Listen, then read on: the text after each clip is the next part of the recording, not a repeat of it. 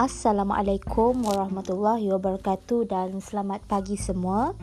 Seperti mana yang kamu semua sedia maklum pada hari ini, kita akan belajar tentang penyuntingan. Proses menyunting ataupun proses mengedit atau memurnikan kesalahan bahasa dalam teks. Untuk pengetahuan murid-murid, Soalan penyuntingan akan disoal di dalam kertas 2 bahagian A dan merupakan soalan yang ketiga. Penyuntingan merupakan soalan wajib. Okey, soalan wajib yang akan disoal dalam peperiksaan. Jadi, kamu semua perlu mahir dan pakar dalam mengesan kesalahan bahasa dan membetulkan ataupun memurnikannya kembali.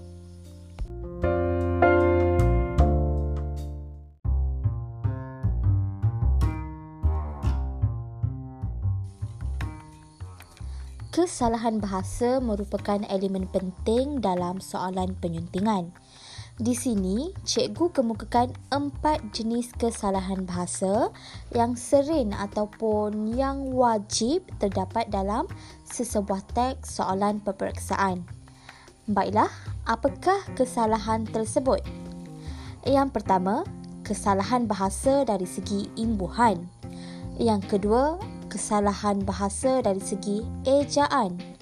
Yang ketiga, kesalahan tata bahasa dan yang keempat, kesalahan penggunaan kata atau istilah ataupun dikenali juga dengan kesalahan kosa kata.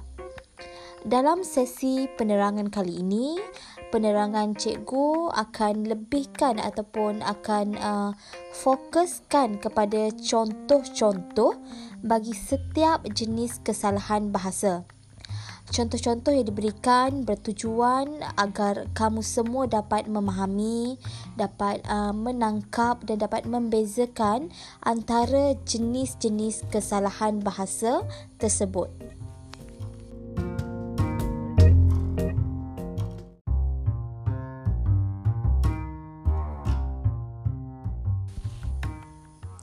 Baiklah, yang pertama kita lihat dahulu kesalahan dari segi ejaan.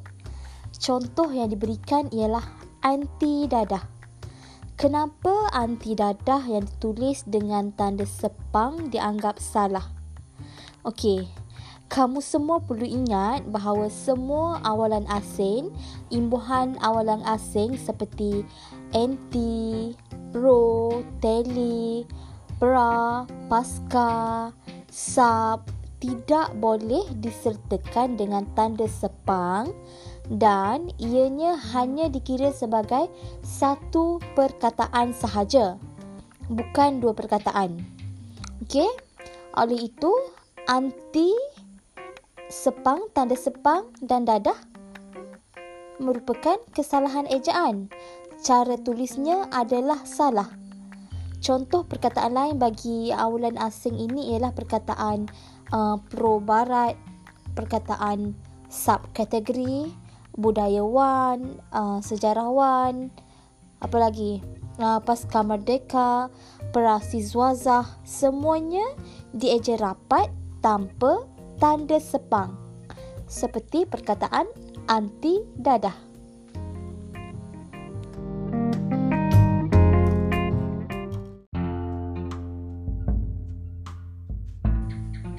Okey, satu lagi kesalahan ejaan yang popular ialah seperti perkataan pasaraya.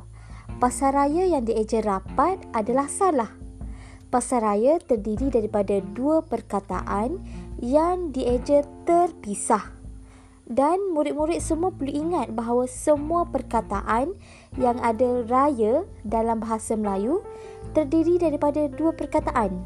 Contohnya, hari raya, bandaraya, balai raya, semuanya dua perkataan. Tidak dieja secara rapat. Jika dieja sebagai satu perkataan, maka ianya dianggap sebagai kesalahan ejaan.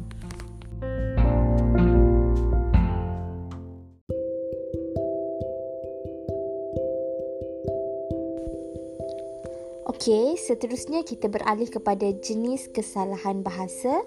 Yang kedua iaitu kesalahan dari segi imbuhan. Contoh yang pertama, menghadiahkan Ali.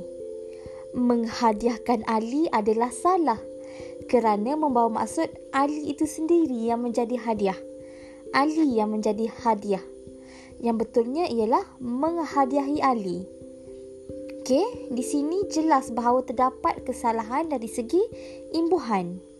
Seterusnya, contoh yang kedua, memperindah,kan adalah salah. Memperindah, betul. Kenapa memperindahkan salah?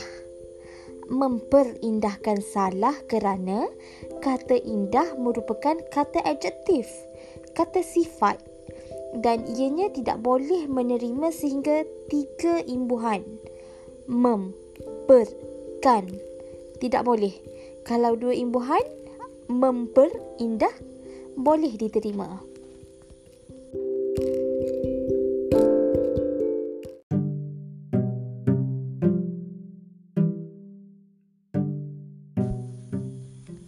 Baiklah, jenis kesalahan yang ketiga ialah kesalahan tata bahasa.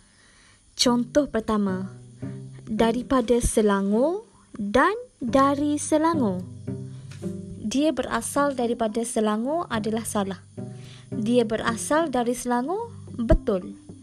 Kerana untuk merujuk kepada sesebuah tempat perlu menggunakan kata sendi dari dan bukannya kata sendi daripada. Kata sendi daripada salah.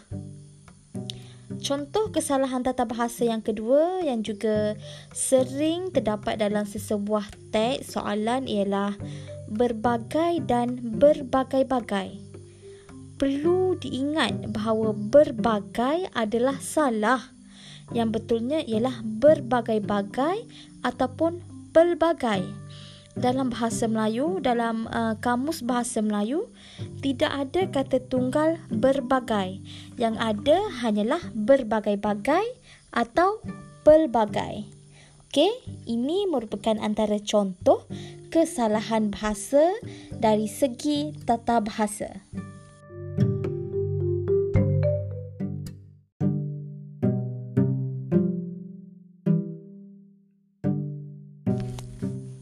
Baiklah, jenis kesalahan bahasa yang juga sering terdapat dalam sesebuah teks soalan ialah kesalahan dari segi istilah ataupun kesalahan uh, kosakata.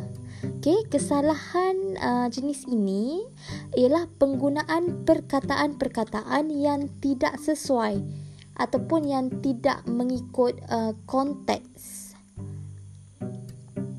Contoh seperti uh, kawasan legal kawasan legal di pusat uh, membeli belah yang selalunya kita panggil lobby kan. Okey, uh, apa lobby dalam bahasa Melayu? Lobby dalam bahasa Melayu ialah ruang legal. Okey, ruang legal bukannya kawasan legal. Ini merupakan antara kesalahan dari segi istilah. Okey, kita lihat uh, kesalahan istilah yang kedua. Waktu hujan dan musim hujan.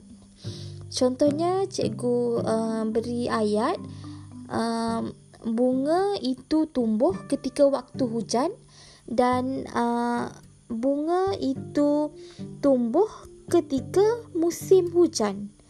Yang mana lagi sesuai, waktu hujan ataupun musim hujan? Mestilah yang tepat ialah istilah musim. Musim hujan.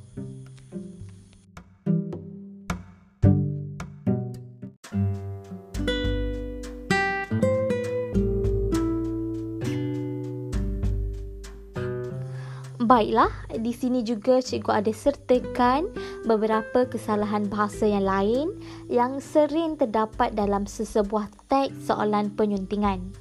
Okey, antaranya ialah kesalahan kata sendi nama. Contohnya, di antara dan antara. Okey, lihat contoh yang dipaparkan. Di antara gua kapur yang terbesar. Salah antara gua kapur yang terbesar. Betul. Alasan kenapa di antara adalah salah ialah kata sendi di yang disertakan dengan kata arah antara hanya digunakan untuk merujuk kepada tempat yang ada jarak.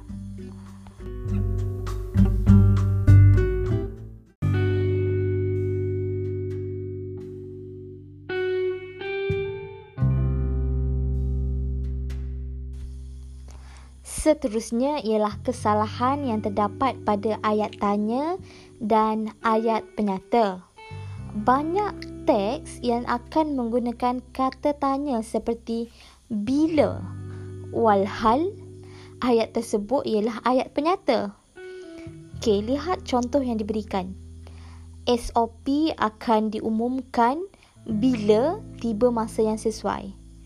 Ayat ini adalah salah ayat yang betul ialah SOP akan diumumkan apabila tiba masa yang sesuai.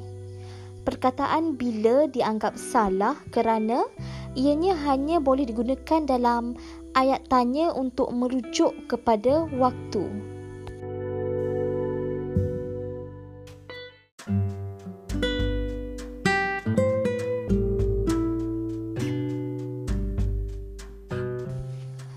Okey, yang ketiga antara kesalahan yang popular juga ialah kesalahan bahasa dari segi kata bilangan.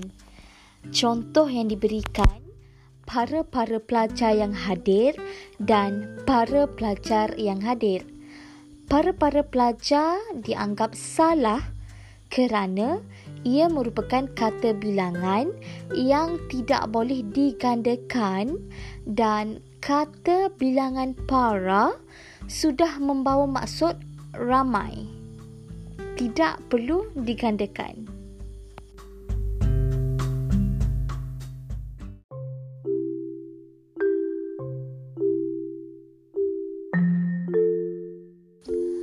Baiklah, yang terakhir ialah kesalahan bahasa dari segi kata penguat. Terhebat sekali. Salah yang betul ialah terhebat atau hebat sekali. Terhebat sekali salah kerana kata penguat sekali tidak boleh bertemu dengan imbuhan penguat ter.